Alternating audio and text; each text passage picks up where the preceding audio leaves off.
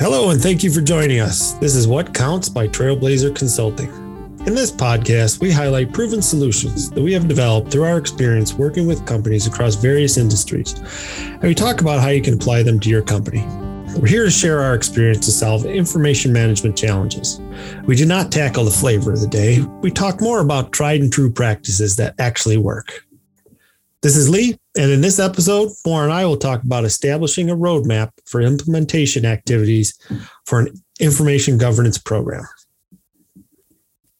Thanks, Lee. Hi, this is Maura. And starting off, we're talking about a roadmap.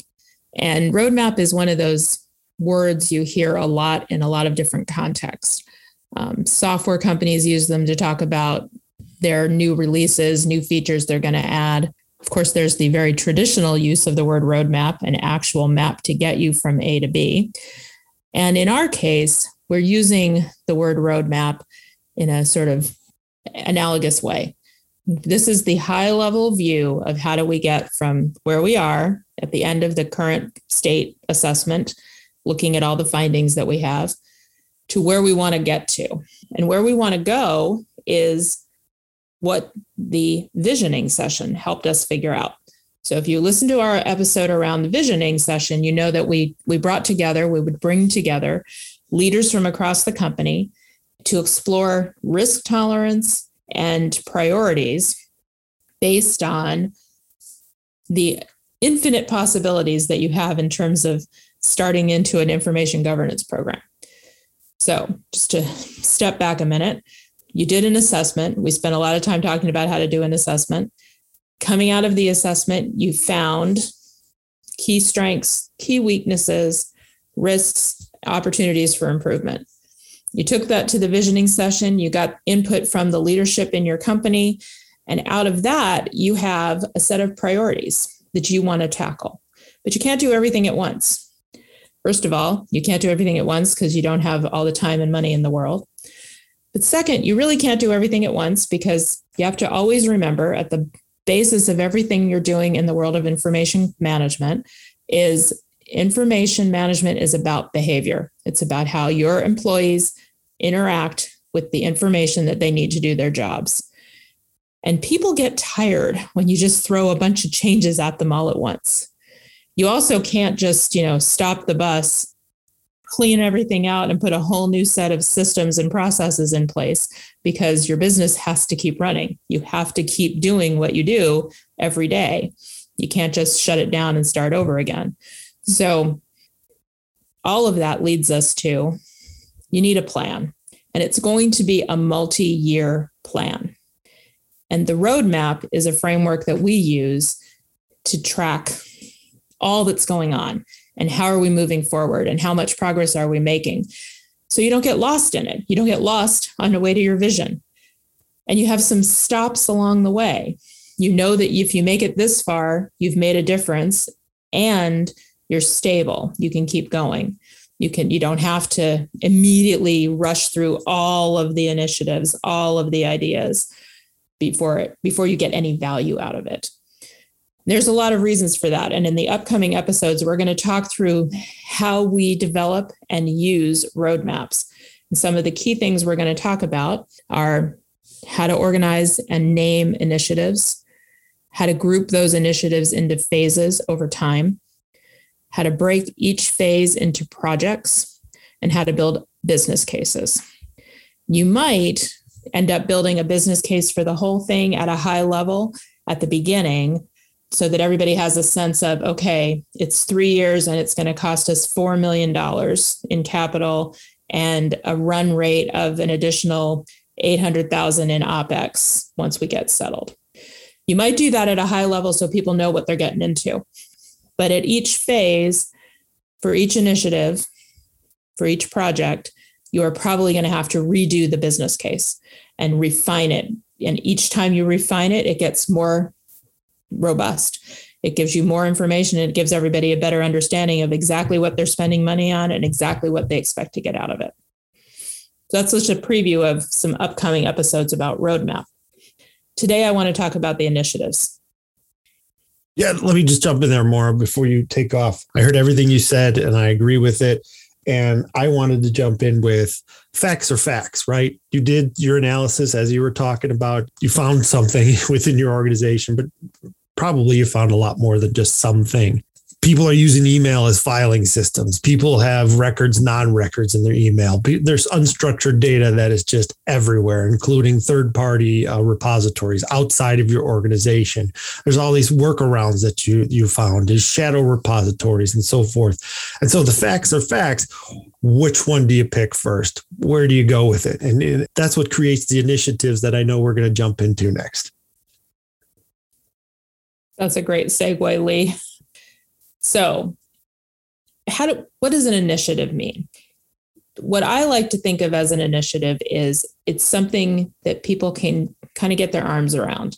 It's a concept. It might have, it will have more than one hardcore, you know, concrete project in it. It will have multiple steps, but it's a concept that people can understand. So I think in one of our earlier episodes, we talked about the idea of being paperless and that people often say that. We want to we have a paperless initiative. We also that's kind of morphed a little bit into a digitization initiative. You, you sometimes in different organizations will have a person who's been put in charge of going digital and what does that mean that could mean anything or nothing so i want to get a little more concrete i like to get a little more concrete in our initiatives so for instance lee just mentioned the idea of people using email as a file cabinet. So, email management, really taking control of email, and then moving beyond email management to kind of what are the implications from a process perspective. For me, that's a great initiative because you start with the idea that email is a terrible filing cabinet. It's got all sorts of issues related to it. It's a risk from a litigation perspective. It's a, a, problem from a performance and reliability perspective once you get mailboxes that are really huge. And it gives people this false sense of security that they know where they can find information when in fact they're just depending on keyword searches and and some you know really basic sorting by sender or recipient or date that doesn't really give them a very good view into their information at all but it's easy. It's easy to use email every day. And it is a way that a lot of business process gets taken care of. So if you were we're scoping out an email initiative, we might start with let's implement a tool to hold those emails that are records. And come next, let's train people on how to tell if an email is a record or not a record. Then we can go through that. We can train people. We can help them move their records over into uh, this tool, into this more safe location. Third step okay, let's start getting rid of email on a regular basis. Let's implement an automated roll off. And even if you start that roll off at something like six or nine months, which doesn't, which is a long time, it's still the idea that email is not going to be there forever and you're getting people used to it. So you've taught them how to identify records, you've helped them put them in a safe place, and you've stopped, you kind of cut the dependence on email being there all the time. So you you're making progress. Then you can go from there to okay, the reason we were using email in the first place is business processes need some help. So your email initiative is focused on email and it gives you a good springboard to a business process review initiative and looking at which business processes in your organization are heavily dependent on email and looking and trying to understand why. Is that because they don't have a good enterprise system that supports that? Is it because there's too many silos in the organization and too many handoffs? We don't know, but that's a second initiative. So if you see, you take your your risks and your priorities that came out of your findings and your visioning session, and you start making them into okay, how can we change things, and what are and what are the logical groupings to change things. So in your roadmap, you just start describing these initiatives at a high level, like I just did here. Now, we also use the information governance framework, the Trailblazer information design framework that we've talked about, I think, in an earlier episode that includes six major areas governance and infrastructure being the top and the bottom, kind of the hold it all together and the foundation, and then policy, process, data, content, and applications being the pillars.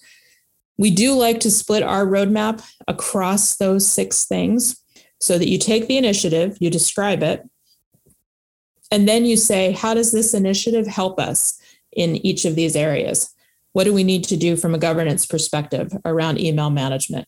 What do we do from a policy perspective around email management? So you're just starting to fill in the details for each initiative. And you can have a handful of initiatives. Typically, we see somewhere between five and 10. 10 is a lot.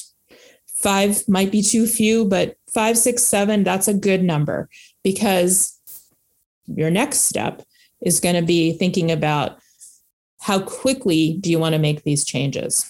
How big are they? How many years is this going to take? And I think it will take years to get through all of it, but you can certainly make progress in the first year. So I'm going to stop there because I could go on for a while about the next step, which is phases, but I'm going to save that for the next episode. So initiatives. Yep. Today initiatives. I yeah, totally appreciate that. And I'll tell you right now, doing this roadmap getting these things on on paper is going to make accounting and finance happy. It's going to make the IT department happy because they have to not only buy into it but they have to see what the budgeting looks like. They have to see where the capital resources are going to go or whether they can put it in capital or whether it's opex. Um, those are things that are important that are going to go out over the 3 to 5 year span as well. Yeah, that's a great point. The roadmap ends up being a really good tool for communication and consensus building. So you started building budgeting. that consensus and budgeting. yes, and budgeting the practical side. Okay, that's important too. But if you don't get the communication and the consensus, then the budget doesn't get you as far as you want. Very true. So, yes. um, so we started on that consensus building with the visioning. Actually, you started on that consensus building months ago when you started your assessment and you gathered your champions and you slowly built up the idea that we're all in this together and we need to work together on this and that we're going to solve our problems, not just your problems, but collectively, these are the company's issues. And collectively, we're deciding which ones are more important or which ones are more urgent and have to be addressed first. So the roadmap is the first time that we put it all down on paper, like you said, Lee, so that everybody can see it, agree with it, and then we can build on it and start executing against it. It's a really powerful tool. And it's typically one PowerPoint slide. I totally agree. I was just going to add that if you're an organization that fosters silos, which is okay, this is a good way to again set up the priorities within those groups. If you're an organization that wants to break down silos, this is a good way as well to get all of that out in the open and work on things together. I mean, email is everybody's problem. Let's put it that way uh, yeah, email is everybody's problem. We can't seem to get away from it, but maybe we will. it has only been around for 15 or 20 years, and it's this current you know, like taking hold of us. I wonder how long it's going to last. But right now, we got to deal with it. I mean, I think it's going to last for a long time. It's either going to be an email or it's going to be a, a text message or something more instant, right? It's what we talked about a long time ago in one of the episodes it's using the tools appropriately right? Email should be used for x not a repository for records type of thing. So. Yeah you're exactly right. And that's a good place i think for us to end today. Not to go diving down the email rabbit hole again I'm good with that too. If you have any questions, please send us an email at info at trailblazer.us.com. That's info at trailblazer.us.com. Reach out to our website, which is trailblazer.us.com. Thank you for listening and please tune in to the next episode. Thank you.